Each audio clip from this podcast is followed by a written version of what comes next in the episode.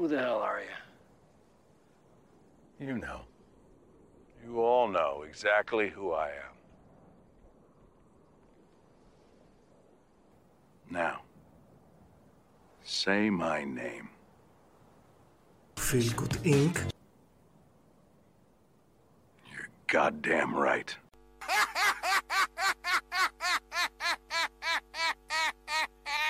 Να σου πω, θα ηρεμήσεις? Θέλουμε να γράψουμε ένα podcast εδώ πέρα. Άντε με το κάθε μάλλον. Ακούτε το Feel Good Inc.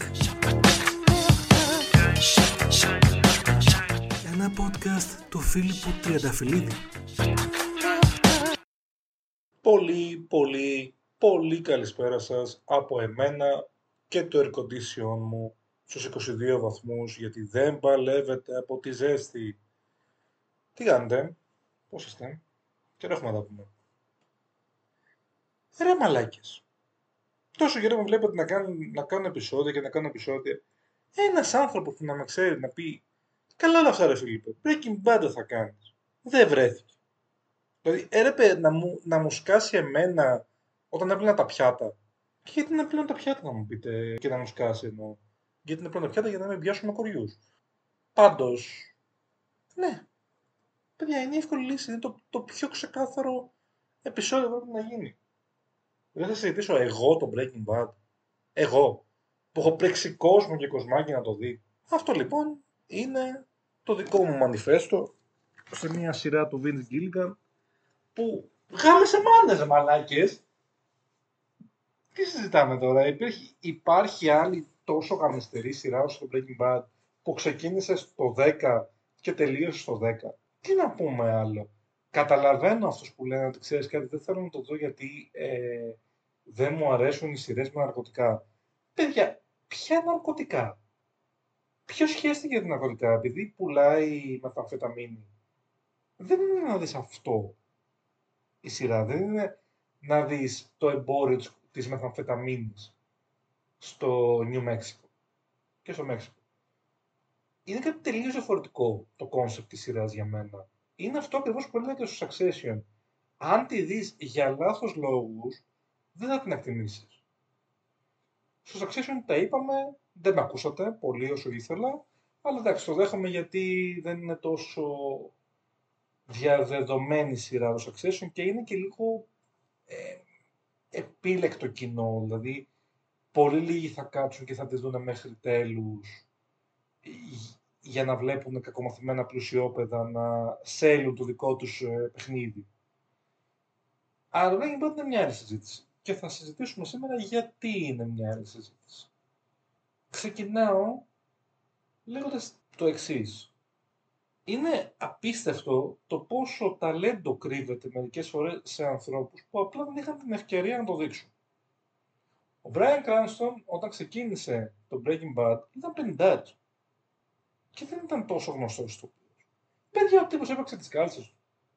Χρυσές σφαίρες, έμι, ιστορίες, καριέρα χολιγουδιανή ουσιαστικά από το μηδέν γιατί είναι, ήταν ο motherfucking Walter White. Για όσους δεν ξέρουν την ιστορία, πολύ χοντρικά θα πούμε, γιατί δεν θέλω να σχολιάσουμε την, το story του Breaking Bad, όσο πιο πολύ το τι ε, θέλει να μας πει και το τι περνάει μέσα από τη συζήτηση της σειράς. Λοιπόν, καθηγητής χημίας, τρομερό μυαλό, απλώς κακές αποφάσεις στη ζωή του, ε, σε λύκειο καθηγητής χημίας, μάλιστα, ε, του βρίσκουν πολύ τελευταίου σταδίου καρκίνος ως πνεύμονας. Του λένε ότι έχει κάποιους μήνες ζωής, περίπου 1,5 χρόνο, και αποφασίζει για να αφήσει λεφτά στην οικογένειά του να ασχοληθεί με τη δημιουργία και το εμπόριο με αμφεταμίνες. Δεν χρειάζεται να πω κάτι άλλο. Κανονικά εδώ να ανοίξω το επεισόδιο και να σας πω: Ωραία, πηγαίνετε, δεν το ξανασυζητάμε. Όσοι δεν το έχετε δει. Αλλά όχι, θα το συζητήσουμε. Λοιπόν, ε, πώς γίνεται αυτή η απόφαση; Εντάξει, υπάρχουν κάποια κομμάτια που τον βοηθάνε, ας πούμε. Ο, ο Μπατζανάκης, ποτέ δεν ξέρω αυτά τις συγγένειες, περίμενε, έχει παντρευτεί ο Χάνκ την αδερφή της γυναίκας του. Νομίζω ο Μπατζανάκης ότι Τέλος πάντων, ο Μπατζανάκης λοιπόν θα μείνει για αυτή την περίπτωση, ο Χάνκ, είναι στη δίωξη ναρκωτικών. Και του έχει κάνει πολλές φορές συζητήσεις για το πόσα κιλά ηρωίνη, κοκαίνη, μεθαφεταμίνη πιάσανε, ε, πώς ήταν το εργαστήριο, ότι η μεθαφεταμίνη είναι full χημικό, αν έχεις τα κατάλληλα υλικά το φτιάχνεις, δεν είναι φυτό, δεν είναι λάχανο, δεν ξέρω whatever που το. Είναι ξεκάθαρα μια χημική διαργασία. Δεν ξέρω από αυτά, δεν θα, δεν θα κάνω να το ξέρω. Ή ότι έχω διαβάσει για να κάνω αυτό το επεισόδιο. Μιλάω from the heart και όχι έχοντας ανοίξει πέντε εγκυκλοπαίδειε για να το κάνω. Δεν χρειάζεται, θεωρώ. Δεν χρειάζεται να μάθεις πώς φτιάχνει ακριβώς η μεθαφεταμίνη. Το βλέπεις κατά τη διάρκεια του... τη σειράς. Οπότε λοιπόν έχει συνηθίσει να βλέπει και να ακούει ιστορίες για την ε, δημιουργία εργαστηρίων μεταφεταμίνης στο Τέξας, επειδή είναι πολύ κοντά σύνορα με το Μεξικό, είναι πολύ σύνηθες να, να έρχονται από το Μεξικό άνθρωποι για να ξεκινήσουν εμπόριο. Είναι η εύκολη λύση δυστυχώς το λαθρεμπόριο για να κάνεις εύκολα πολύ χρήμα. Το λαθρεμπόριο, το εμπόριο ναρκωτικών. Τυχαίνει λοιπόν εκεί την περίοδο περίπου που μαθαίνει το ότι έχει καρκίνο σε τόσο προχωρημένο στάδιο, τυχαίνει να ζητήσει από τον Χάνκ ε, να τον πάει, να τον πάρει μαζί του σε, ένα, σε μια σύλληψη εργαστηρίου μεθαμφεταμίνης. Πάει ο διάολος στο ποδάρι του και ένας από τους δύο που φτιάχνανε την μεθαμφεταμίνη, αποδρά μάλιστα από τη σκηνή, είναι παλιός μαθητής του Walter, ο Τζέσ, Τζέσ Πίνφα. Φανταστείτε το λίγο. Δηλαδή, εγώ είχα ας πούμε καθηγήτρια την κυρία Τσαούση, ξέρω εγώ, στα αρχαία στη στο γυμνάσιο και να, να με πιάσει, ξέρω εγώ, δεν ξέρω εγώ τι, να ντυλάρω κόκκες στα, στα κλαμπ και ξαφνικά να κάνουμε εμπόριο κοκαίνης με την κυρία Τσαούση. Πολύ κουλό. Τέλος πάντων, τον βρίσκει λοιπόν, δεν τον ε, δίνει ότι αποδρά από τη, από τη σκηνή του εγκλήματος, από το εργαστήριο και τον βρίσκει μετά γιατί θυμάται που μένει ή το ψάχνει από τους ε, βασικά και πάει και του λέει ότι ξέρεις κάτι ωραία, θέλω να ξεκινήσω να, πουλά, να φτιάχνω κι εγώ μεθαμφεταμίνη για να αφήσω λεφτά για, τους, ε, για τη γυναίκα μου και τα δυο μου παιδιά. Το ένα παιδί με κάποια ε, κινητικά προβλήματα στα 15 και το άλλο στη κοιλιά της μαμάς του ακόμα γέννητο. Η μαμά δεν δουλεύει. Ε, ήταν μόνο από το μισθό το δικό του οποίο και έχει καταλήξει για να βγαίνουν τα έξοδα να δουλεύει και κάποιες ώρες σε ένα πλυντήριο αυτοκινήτων και να καθαρίζει αυτοκίνητο. Οπότε, εντάξει, όπως καταλαβαίνουμε λοιπόν ένα μυαλό όπως του Walter πολύ αναγκαστικά δουλεύει σε αυτούς τους χώρους γιατί επέλεξε να κάνει αυτή τη ζωή, να κάνει οικογένεια, να αφήσει λίγο τη δικιά του καριέρα στην άκρη και όταν τι μας δείχνει αυτό λοιπόν, αυτό το, το λέω, πολύ καταπιεσμένο άνθρωπο. Ξεκινάνε λοιπόν με τον Τζέσι να κάνουν και βλέπεις έναν ανθρωπάκο και έναν άνθρωπο που είναι ο Τζέσι ε, full ναρκωμανής που δεν ξέρει ακριβώς τι κάνει. Νομίζω ότι ξέρει. Και είναι το πιο ατέριαστο δίδυμο στην ιστορία των διδήμων. Όταν ξεκινάει η σειρά λοιπόν, βλέπεις έναν ανθρωπάκο, όπως είναι ο Walter, ο οποίος λες που πας ρε τι πας να κάνεις με τη ζωή σου; Όσο και αν μάλλον θα πεθάνεις σύντομα, είναι κρίμα να χάσεις τις τελευταίες σου στιγμές στον κόσμο έτσι. Παρ' όλα αυτά το καταλαβαίνεις, δηλαδή πείτε μου ειλικρινά, γράψτε μου κάποια ερώτηση, απαντήστε μου στο DM, κάνω ό,τι θέλετε. Χτύπα ξύλο, σου συμβαίνει αυτό. Σου λέει, σου λένε ας πούμε, μου λένε εμένα, χτύπα ξύλο εγώ για μένα, αλλά θα το πω για μένα γιατί Ε, εγώ μιλάω αυτή τη στιγμή. Σου λένε λοιπόν, έχεις ένα χρόνο ζωής. Και έχεις. Δύο παιδιά, το ένα μωρό, το άλλο με κινητικά προβλήματα, οπότε ξέρεις ότι θα χρειαστούν κάποια υποστήριξη. Μια γυναίκα που δεν δουλεύει. Ένα σπίτι το οποίο είναι χρεωμένο γιατί έχεις πάρει στεγαστικό. Και ούτω καθεξής τέλος πάντων. Πολλά χρέη να υπάρχουν. Και ξέρεις ότι η δικιά σου ώρα στη γη τελειώνει. One way or another που λένε στο χωριό. Δεν το θεωρώ ακριβώς περίεργο να πάρεις μια απόφαση σαν αυτή που έκανε ο Walt. Να κάνεις δηλαδή κάτι παράνομο για να... Δηλαδή, ωραία, τι θα του κάνουν, θα τον παίρνανε, θα τον συλλαμβάνανε, θα τον πήγαιναν στα δικαστήρια και θα πέθανε εφόσον πήγαιναν τα πράγματα όπως χρειαζόντουσαν, όπως ήταν. Βέβαια, αν τον πιάνανε, και δηλαδή το καλό σενάριο για αυτό που ήθελε να κάνει ο Walt ήταν να, να πεθάνει χωρίς να το βρει κανείς και απλώς να μείνουν τελευταία στην οικογένειά του. Το κακό σενάριο είναι να τον πιάσουν επ' αυτοφόρο και να τον πάνε στα δικαστήρια. Αν γινόταν αυτό, δεν θα ήταν εύκολο να πάρουν τα λεφτά η, η οικογένειά του βεβαίως, αλλά εντάξει, ήταν μια ε, υψηλού κινδύνου επιλογή που καλώς ή κακώς του βγήκε για ένα χρονικό διάστημα. Τέλος πάντων, ξαναλέω βέβαια ότι τα ναρκωτικά έχουν πολύ ε, δεύτερο ρόλο στην ε, σειρά μας. Η σειρά λέγεται Breaking Bad. Δηλαδή το να γίνεσαι κακός. Άρα δεν έχει να κάνει με το πόσο πουλάμε τη μεθαμφεταμίνη και τι λεφτά βγάζουμε.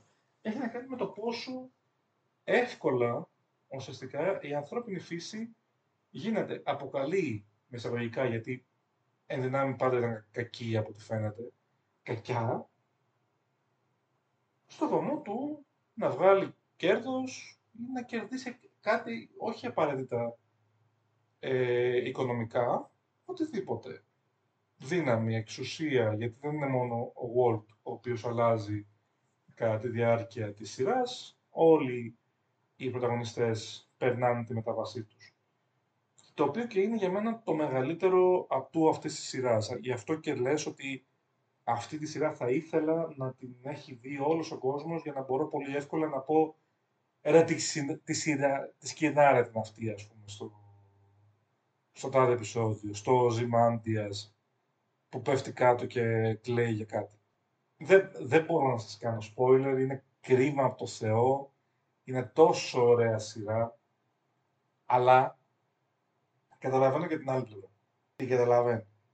Δεν θέλεις να, να περάσει το χρόνο σου ακριβώς βλέποντας έναν 50χρονο καθηγητή χημίας να προσπαθεί να καταλάβει αν αυτός που έχουν πιάσει του λέει ψέματα τώρα το σεζόν, αν ε, λέει ψέματα στη γυναίκα του για το που πηγαίνει, για το να μην της πει ότι γίνεται αυτό που γίνεται με, το, με την Παρασκευή μεθαμφεταμίνης και όλα τα εξής.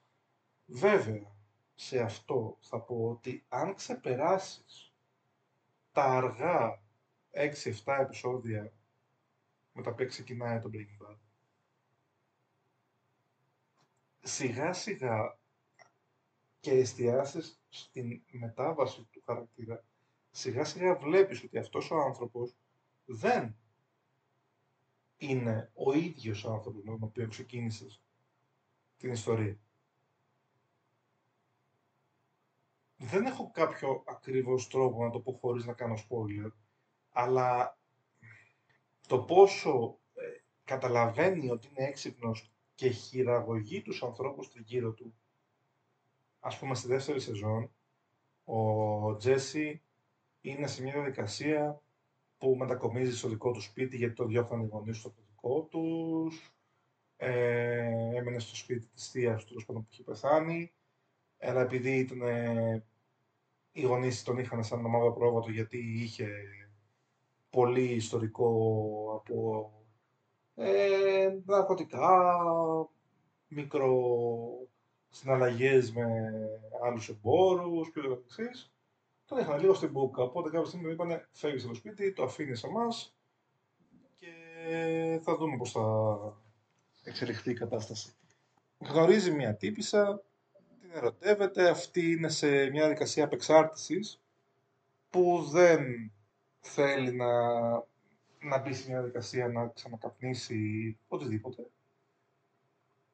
Τέλος πάντων, να μην σας απολογώ, επειδή εκεί ε, ξεκινάει ουσιαστικά ο Walt να είναι ο άνθρωπος που σιγά σιγά δημιουργείται μέσα στη σειρά. Το ψευδόνιμο Heisenberg χρησιμοποιεί, ήταν ένας φυσικός που είχε διαβάσει πολύ για αυτόν. Είναι βασικά από τους πατέρες της κβαντομηχανικής. Anyway, σιγά σιγά λοιπόν μετατρέπεται σε αυτόν και βλέπεις πόσο το χειραγωγεί τον Τζέσι, πόσο του λέει τι πρέπει να κάνει, τον βάζει ουσιαστικά να, να βάλει τους φίλους του να κάνουν τα βαποράκια ε, και αυτό τον τους ελέγχει. Όταν πεθαίνει ένας φίλος του, ναι, spoiler, εντάξει, παιδιά, δεν έχω να πω κάποια λόγια, δείτε Breaking Bad. Ε, όταν πεθαίνει κάποια στιγμή λοιπόν ένας φίλος του Τζέσι ε, δεν το ρωτάει ε, αν είναι καλά ή οτιδήποτε, το ρώτησε πόσα, πόσο προϊόν χάσανε και αν ε, έχει πάρει τα λεφτά τα υπόλοιπα από εκείνον. Γενικά πολύ προβληματική συμπεριφορά. Δηλαδή εκεί σιγά σιγά βλέπεις ότι κάτι δεν πάει καλά με το Walt. Έχουν γίνει πολλά και διάφορα. Δεν, δεν θα κάτσω, δεν μπορώ να κάνω αυτή την περιγραφή όλων όσων έχουν γίνει στη σειρά αυτή. Μάνι Μάνι πρώτη σεζόν που πηγαίνει στο γραφείο μεσαγωγικά του μεγαλοεμπόρου τέλος πάντων της περιοχής ο οποίος είχε μόλις πλακώσει το ξύλο τον Τζέσι πηγαίνει ξανά ο Walt ε, στο γραφείο του μόνος του αυτή τη φορά ε, γιατί την προηγούμενη θα έχει κάνει μόνο ο Τζέσι και τον πλάκωσε ε, και του λέει ο άλλος καλά συγγνώμη ήρθε ο φίλος σου, ο συναδερός σου και τον πλάκωσε και εσύ ξανά ήρθες να μου πουλήσεις κι άλλη του λέει όχι εγώ δεν, θα, δεν έχω έρθει για μεθαμφεταμίνη και του πετάει ένα χημικό στοιχείο και ξε, εξεράγει όλο το γραφείο. Το γραφείο. Περίεργο αυτό. Κύριε Τούκο, τελείωσα με τα Excel. Πού Κάνε παιδί ένα pivot table και να το συζητήσουμε λίγο τι γίνεται. Τρομερές σκηνές, αλλά θέλω να εστιάσω σε αυτό.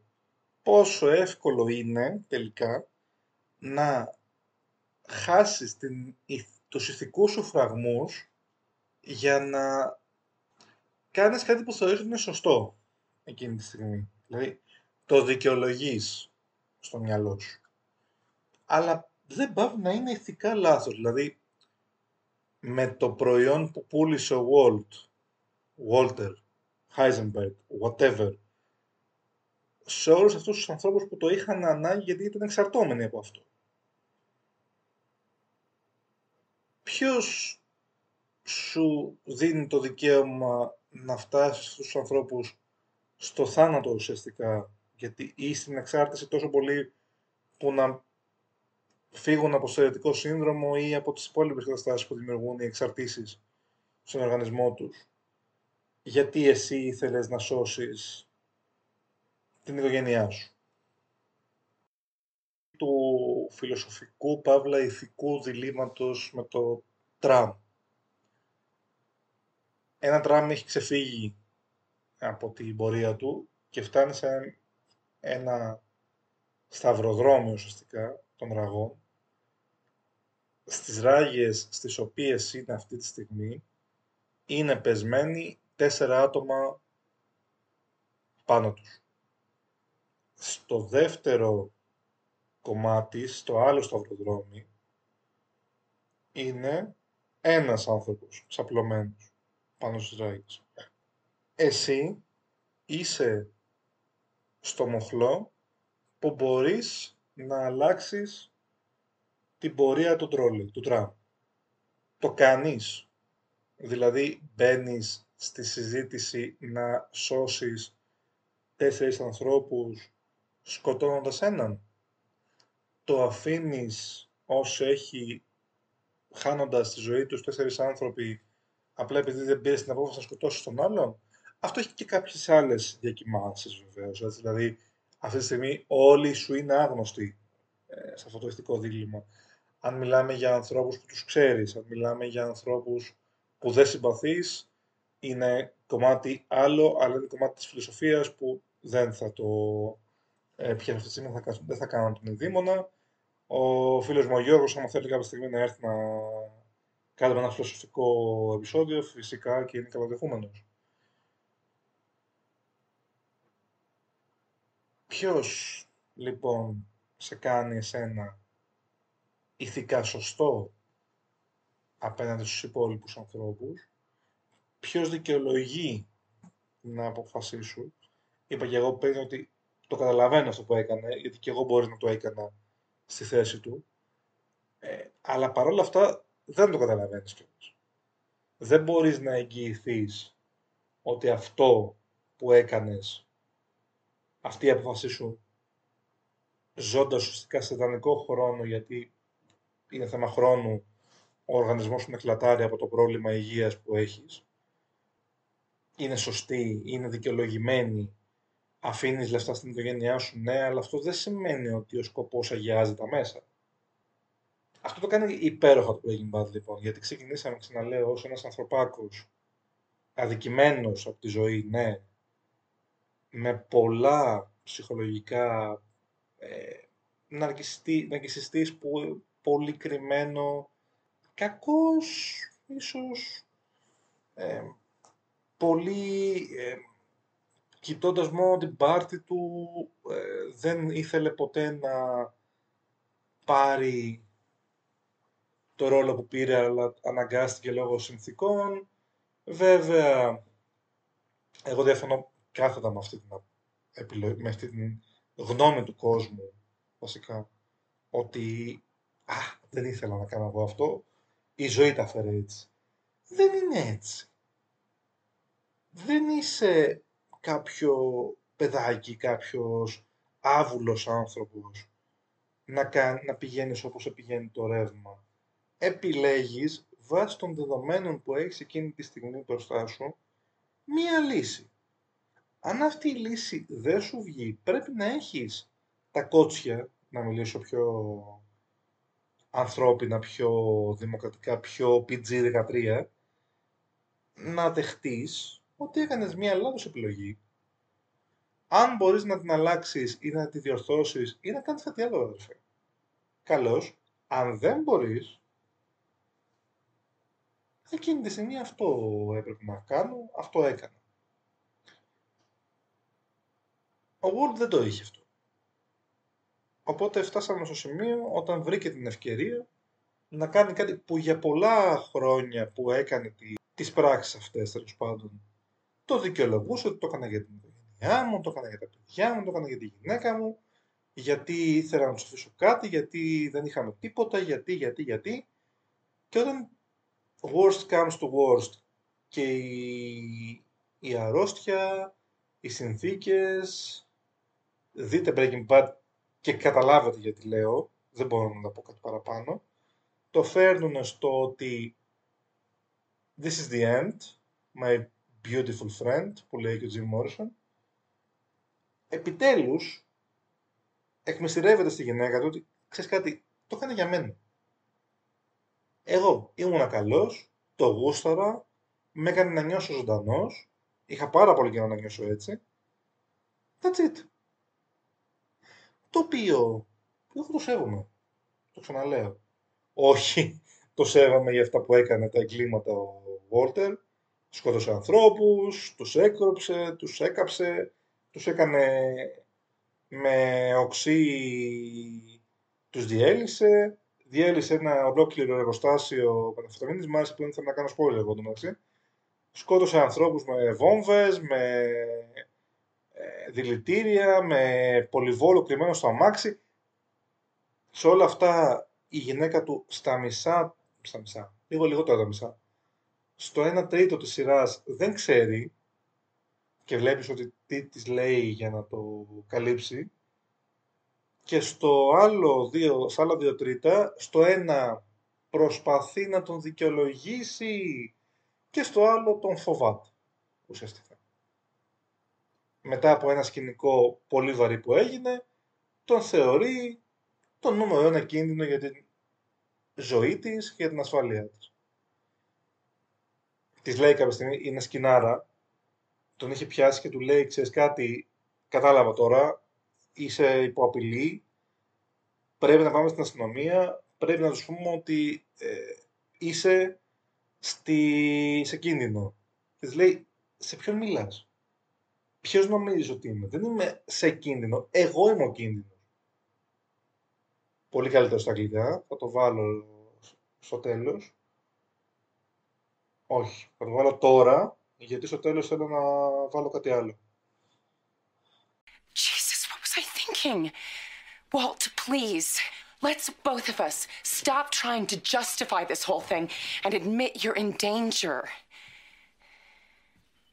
Who are you talking to right now? Who is it you think you see? Do you know how much I make a year? I mean, even if I told you, you wouldn't believe it. Do you know what would happen if I suddenly decided to stop going into work? A business big enough that it could be listed on the NASDAQ goes belly up. Disappears. It ceases to exist without me. No, you clearly don't know who you're talking to, so let me clue you in. I am not in danger, Skylar. I am the danger.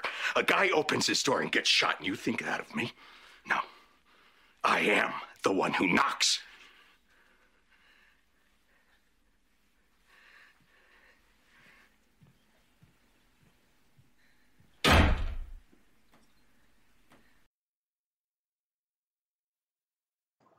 Το μεγαλύτερο ατού αυτής της σειράς είναι το τόσο καλό σενάριο και η εξαιρετική πλοκή και διάλογη. Ναι, κάποιες φορές σε κουράζουν τα πρωινά που δεν γίνεται κάτι και απλά λένε τα νέα τους. Οι συζητήσεις μεταξύ των αδερφών της ε, γυναίκας του Walter και της ε, αδερφής της. Ε, οι σκηνές με τον δικηγόρο του Walter που είναι ο Σολ, Better Call Saul, άλλο επεισόδιο αυτό. Ε, καταλαβαίνω το άλλο κομμάτι αυτού. Αλλά παιδιά, αν το δείτε ολόκληρο και δεν εστιάσετε στο ότι αυτή η σκηνή με κούρασε ίσως, δεν, δεν υπάρχει για μένα, που εντάξει δεν, δεν είμαι πιο αντικειμενικός κριτής, αλλά μιλάμε για την καλύτερη σειρά σε βαθμολογία στο IMDb. Τέλος πάντων, δεν υπάρχει ψεγάδι για μένα στην υπόθεση αυτή. Καταρχάς, δεν θα το τραβήξαμε από τα μαλλιά. Πέντε σεζόν, η πέμπτη μισή σε ένα κομμάτι, μισή σε άλλο, δηλαδή με ένα μικρό interval, αλλά δεν το τραβήξαμε πολύ. Φτάσαμε στο σημείο, στο peak. Αν με ρωτάτε εμένα, εγώ θα ήθελα να έχει τελειώσει η σειρά στο, στην τέταρτη σεζόν, που γίνεται ό,τι γίνεται, ε, έχουν δει και ξέρουν. Δεν με χάλασε καθόλου η πέμπτη σεζόν. Είδαμε ουσιαστικά το, αυτό που ισχύει στην, από την ελληνική τραγωδία, Ήβρις, Νέμεσης, Άτης, Τίσης. Η Ήβρις είναι ότι ο Walter ξέχασε για ποιο λόγο το έκανε. Ξεκινήσαμε με τη λογική να αφήσω λεφτά, κάποια λεφτά, είχε, είχε, είχε βγάλει ένα ποσό που ήθελε να αφήσει, 750 χιλιάρικα πάνω κάτω και είχαμε φτάσει στο σημείο να έχει εκατομμύρια των εκατομμυρίων. 20, 30, μπορεί και παραπάνω, όπως το έχω υπολογίσει πάνω κάτω. Και να μην το φτάνουν. Ουσιαστικά να έχει, να έχει γλυκαθεί από την εξουσία, από το ποιος είναι, από το, από όλο το, το πρεστίζ που του έδινε, με πολλά εισαγωγικά το πρεστίζ, στον υπόκοσμο αυτός ο ρόλος. Σε όλα αυτά βέβαια εξαιρετικός και ο Άρον Πολ σαν Τζέσι. Όλοι είναι εξαιρετικοί στο ρόλο ακόμα και η Σκάιλερ που η καημένη μωρέ. Είναι η πιο αντιπαθητική χαρακτήρα στο Breaking Bad γιατί συνέχεια γκρινιάζει στο Walt. Αλλά δεν είναι λογικό, είναι η γυναίκα του τους Scarface, δεν ξέρω να το πω αλλιώς. Στο Τέξας, στο Νέο Μέξικο. Οπότε λογικό δεν είναι να γκρινιάζει. Ποιος δεν θα γκρινιάζει τη θέση της; Anyway. Ε, Aaron Paul σαν Τζέσι Εξαιρετική εξέλιξη επίσης, δηλαδή δεν εξελίσσεται μόνο ο Walter στη σειρά αυτή, μόνο ο Brian Cranston. Και ο Aaron Paul είναι εξαιρετικός, και ο Hank που θα με συγχωρέσει, δεν θυμάμαι το όνομά του αυτή τη στιγμή, και η Skyler και η Marie, ακόμα και ο Paul Jr., ο γιος του Walter, έχει εξέλιξη στη σειρά. Το, στην αρχή τρώει δημητριακά φρόστις και μετά τρώει δημητριακά Nesquik. Πλάκα κάνω. Έχουν όλοι το ρόλο τους και εξαιρετικές προστίκες. Τόσο όσο δεν τραβάνε τα μαλλιά της υποθέσεις, έρχονται και παρέρχονται άνθρωποι με αποκορύφωμα Gustavo fucking Fring. Giancarlo Esposito. Λοιπόν, κοιτάξτε τώρα, τρεις άνθρωποι, ο, ο Gus είναι αρχικά ο συνέταιρος μετά από λίγα χρόνια που κάνει τη διανομή ουσιαστικά των ναρκωτικών στο Walter και μετά εξελίσσεται ως ουσιαστικά ο κακός, με εισαγωγικά, της ε, σειράς. Και οι τρεις στο ρόλο τους, δεν μιλάμε για ανθρώπους 18 χρονών. Λέω, 50 ο Brian Κράστον, αν δεν ήταν 50 ο Τζιακάρλο Πόζιτο ήταν σίγουρα 45 εκείνη την εποχή, όχι ήταν 50 Άρον Πολ 30. Θέλω να πω λοιπόν ότι άνθρωποι που θα μπορούσαν να έχουν καλύτερη καριέρα τα προηγούμενα χρόνια ήρθαν, έπαιξαν τις κάλτσες τους, έκαναν ρόλους καριέρας ε, και το εννοώ αυτό που λέω με το ρόλο καριέρας γιατί ουσιαστικά η καριέρα του ξεκίνησε από το ρόλο αυτό που έκαναν και έγιναν ευρύτερα γνωστοί και μπράβο. Δεν θέλω πάντα να βλέπω φτασμένους ηθοποιούς. Μ' αρέσει να ανακαλύπτονται άνθρωποι που δεν έχουν τόσο ε, τον προβολέα πάνω τους. Ας πούμε, ο Brian Cranston ήταν ο παπάς στο Malcolm in the Middle. Δεν σας λέει τίποτα αν βλέπατε Μεγαλύτερη TV όταν ήσασταν μικροί όπως και εγώ, μπορεί και να σας λέει. Αν όχι, it's okay. Επίσης ήταν, εντάξει, στα ελληνικά εμείς το λέγαμε, αλλά ήταν, έκανε πολλές φωνές στους Power Rangers. Κουλό. Σολ Goodman. Εξαιρετικός Bob Odenkirk και αυτός ρόλος καριέρας. Αλλά θα, το ξανα, θα του πλέξω τον κόμμα στο Better Call Saul που είναι όλο δικό του συγγραφέας για πολλά χρόνια και στην καλύτερη τρίτη ρόλη σε πολλά πράγματα στο Hollywood, αλλά δεν ήταν, ήταν πολύ στα, στα πίσω-πίσω. Όλοι, όλοι, όλοι εξαιρετικοί, ειδικά αυτοί οι τέσσερις όμως, παιδιά, μιλάμε για τρομερό αστερισμό. Δηλαδή, μπράβο και στο Vince Gilligan, Vince Gilligan εξαιρετικός, και στο Breaking Bad και στο Better Call Saul, το σενάριο είναι δεν έχω να το προσάψω τίποτα μόνο για τον Τόντ. Έχω να πω ότι το συχαίνομαι και είναι περίεργο, έχω πέρασει πολύ κακή. Α, Μάικ. Παιδιά, εντάξει, μιλάμε και οι πέντε αυτή τη στιγμή που έχω αναφέρει Mike, Saul, Walter, Jesse, Gus, κάλτσες, ρεσιτάλ. Κανένας. Κανένας τους φτασμένους ηθοποιούς. Ε, βεληνεκούς. Για αυτό που έπαιξαν.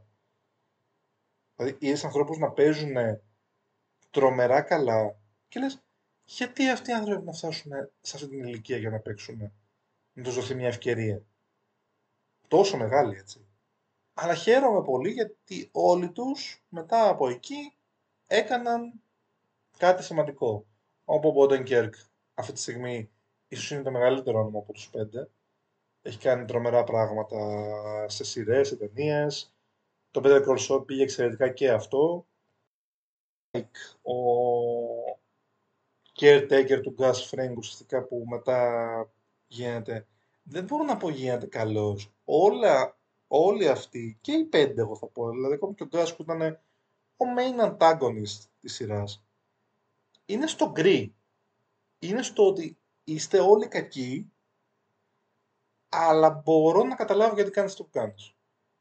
Που για μένα, εμένα προσωπικά αυτό με κερδίζει πάντα. Δηλαδή όταν μπορώ να πω ότι αυτό που βλέπω είσαι μαλάκας, αλλά το καταλαβαίνω, δηλαδή έχεις valid points αυτό που λες, είναι το καλύτερο, με έχεις κερδίσει 100%. Είναι, έχω περάσει πολύ ώρα βλέποντας αυτό που έχεις φτιάξει.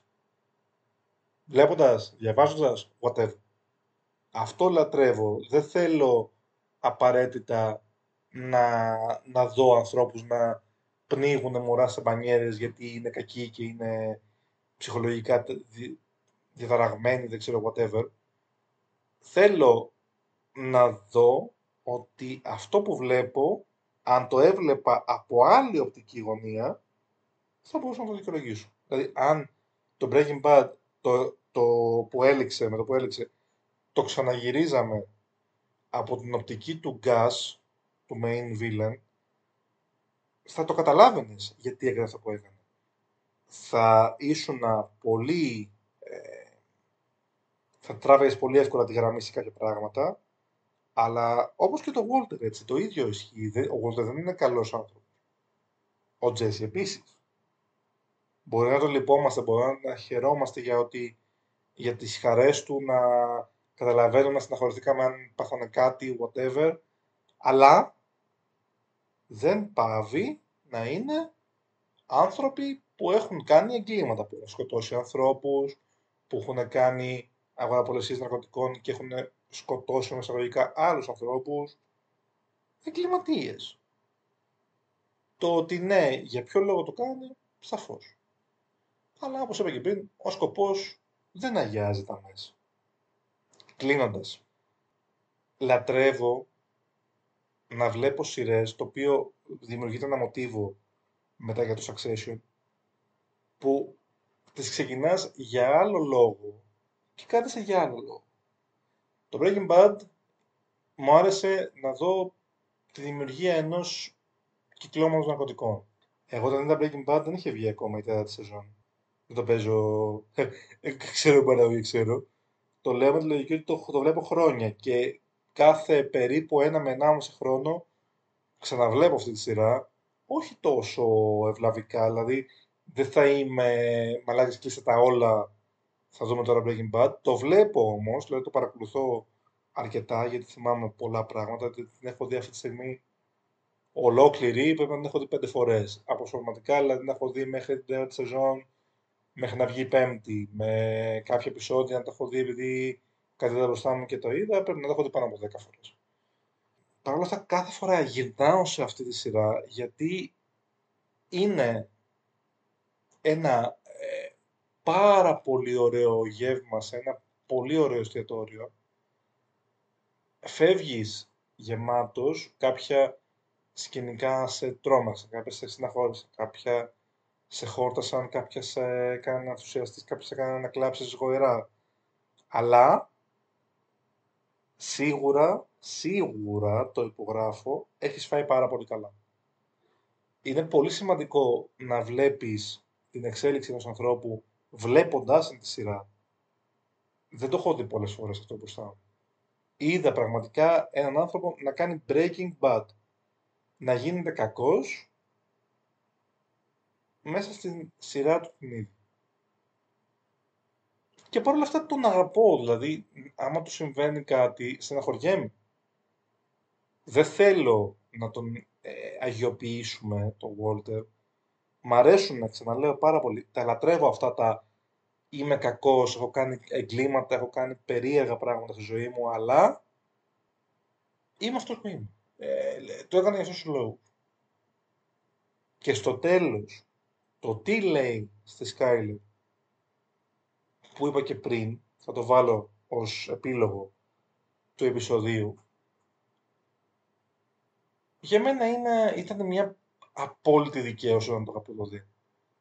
Ότι ξέρεις κάτι ρε παιδί μου, μας είχες φάει όλα αυτά τα χρόνια να μας λες «Άχι, δεν είναι έτσι, δεν το κάνει για αυτό, το κάνει για κάτι άλλο, μπλα μπλα μπλα». Τελικά το πήρες απόφαση λίγο πριν πεθάνεις α, spoiler, συγγνώμη, να ομολογήσεις ότι ξέρεις κάτι, όλο αυτό το έκανα γιατί το γουστράγω.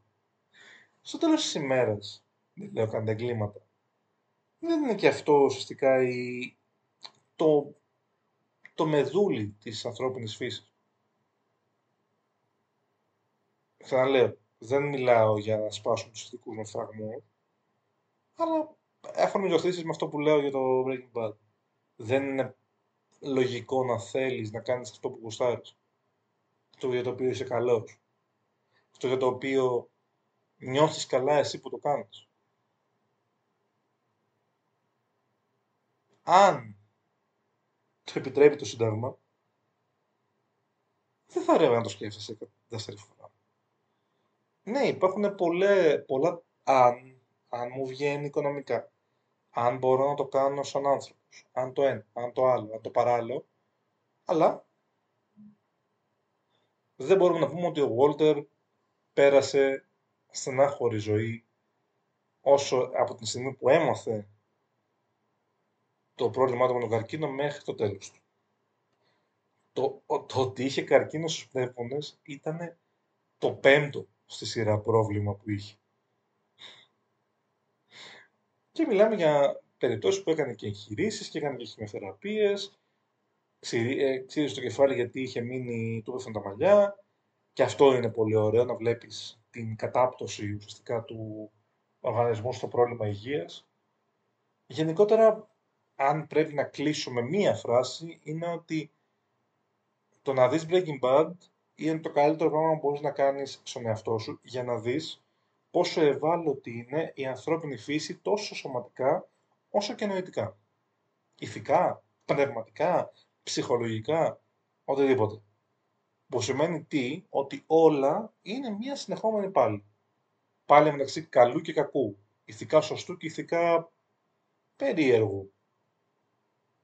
Αυτό σημαίνει όμως ότι πρέπει να δώσουμε στον εαυτό μας το χώρο να αναπνεύσει και να μην φτάσουμε στο σημείο μπροστά σε ένα άλλο πρόβλημα να πρέπει να πάρουμε κομβικά, κομβικά μέτρα. Καλό θα ήταν να μην φτάσουμε σε αυτό το σημείο και να έχουμε κάνει τη ζωή μας πριν από αυτό. Αυτά είχα να πω, σε πολύ γενικές γραμμές. Μπορώ να μιλάω ώρες για το Breaking Bad. Δεν θα το κάνω όμως γιατί δεν θα με ακούσει κανείς. Θα ήθελα πάρα πολύ, αν σας άρεσε αυτό το επεισόδιο, να το συζητήσουμε, να μου στείλετε, να σας στείλω τις απόψεις μας, να μιλήσουμε για, σχετικά, για συγκεκριμένα σκηνικά, να κάνουμε οτιδήποτε σε διάλογο για το Breaking Bad. Λατρεύω να μιλάω για αυτή τη σειρά. Είναι η αγαπημένη μου μακράν. Δεν νομίζω ότι θα βρω εύκολα κάτι άλλο να μου αρέσει τόσο πολύ όσο αυτή η σειρά. Μακάρι, γιατί πάντα θέλεις να βρεις κάτι να σε ενθουσιάσει. Σε όλα τα κόμματα της ζωής σου.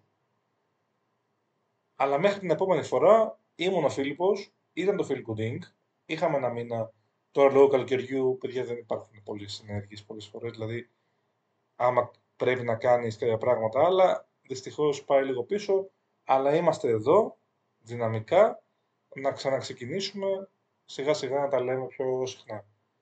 Μέχρι την επόμενη φορά λοιπόν, να προσέχετε, να είστε σε δροσερό περιβάλλον, να πίνετε νερό πολύ, να μην κάνετε μεθαφεταμίνη και να δείτε Breaking Bad. Φιλιά πολλά.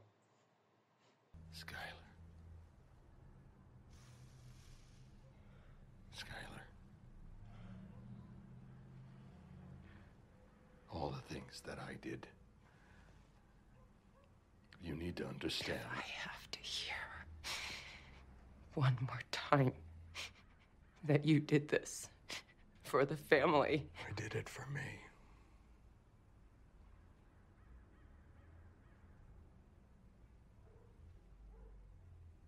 I liked it.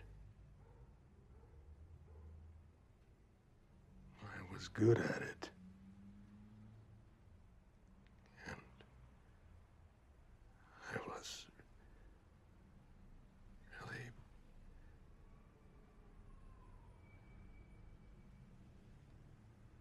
I was alive.